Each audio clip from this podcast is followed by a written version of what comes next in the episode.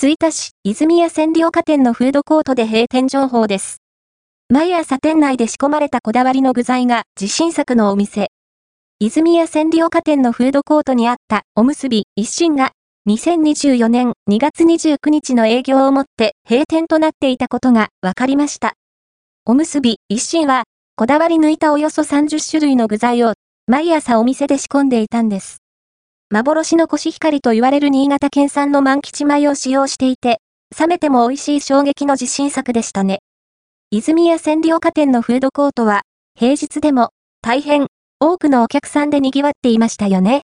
おむすび、一心は、手軽に美味しいおむすびが食べられるお店でしたが、残念ながら閉店してしまいました。閉店に伴い、おむすび一心を愛した方々にとっては、寂しいニュースとなりましたが、今後も、美味しいおにぎりを求めて、新たなお店を探してみてくださいね。号外ネット吹田は、皆様の情報提供に支えられて、日々お届けしております。